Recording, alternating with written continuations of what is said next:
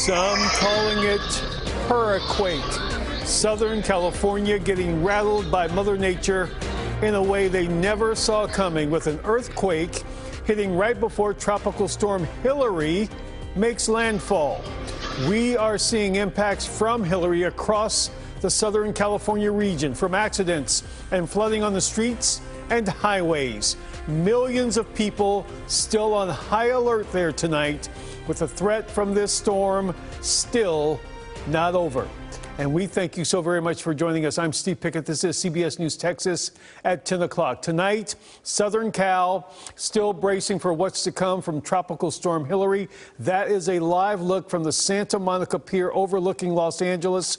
Officials now warning folks in that area to be prepared for possible deadly flooding and catastrophic damage. Our live team coverage continues this evening with First Alert uh, weather meteorologist Jeff Ray tracking Hilary's path from our studios. But we start with Jason Allen. He is live in downtown Palm Springs, where the full brunt of Hilary is still unfolding. Jason? Hi, Steve. It's been quite the afternoon. Thankfully, this evening we're getting a little bit of a break from Hilary. The heaviest of the rain has stopped, and even those gusty winds, which have been seen here in Palm Springs for the last several hours, have started to calm. That said, I know officials here are still carefully watching rain that is moving up into this area out of the south.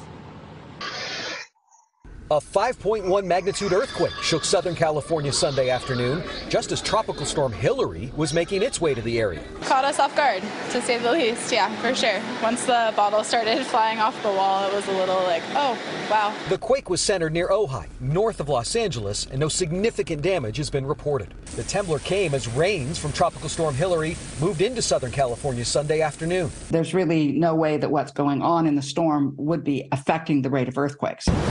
As Hilary roared ashore hours earlier in Baja, Mexico, LA's mayor urged everyone to stay hunkered down. Stay safe, stay informed, and stay home. The worst of the rains is potentially left to come. People emptied store shelves in anticipation of the storm and braced for power outages. With up to 10 inches of rain expected, several mountain communities are under evacuation orders because of the potential for mudslides. And in Palm Springs, people filled sandbags anticipating a deluge. It comes right over the mountain and just hits us. Police in Palm Springs preemptively shut down several roads across the city, knowing that the washes would eventually turn into this, these raging torrents, as all of this runoff rushes down out of the mountains. The desert goes from zero to 100 quickly. The Palm Springs Fire Department has 11 swiftwater rescue crews staged. Hilary didn't dampen everyone's weekend plans. People visited Disneyland. Surfers took advantage of the waves, and Las Vegas remained open for business, even after the Nevada governor has declared a state of emergency ahead of the storm's impact there. We were near some of those washes tonight over the last few hours. We did start to see the water in some of them begin to diminish. That said, Steve, they have schools canceled here tomorrow. They really want to get the, the full look at all of the potential damage before this city knows that it's in the clear.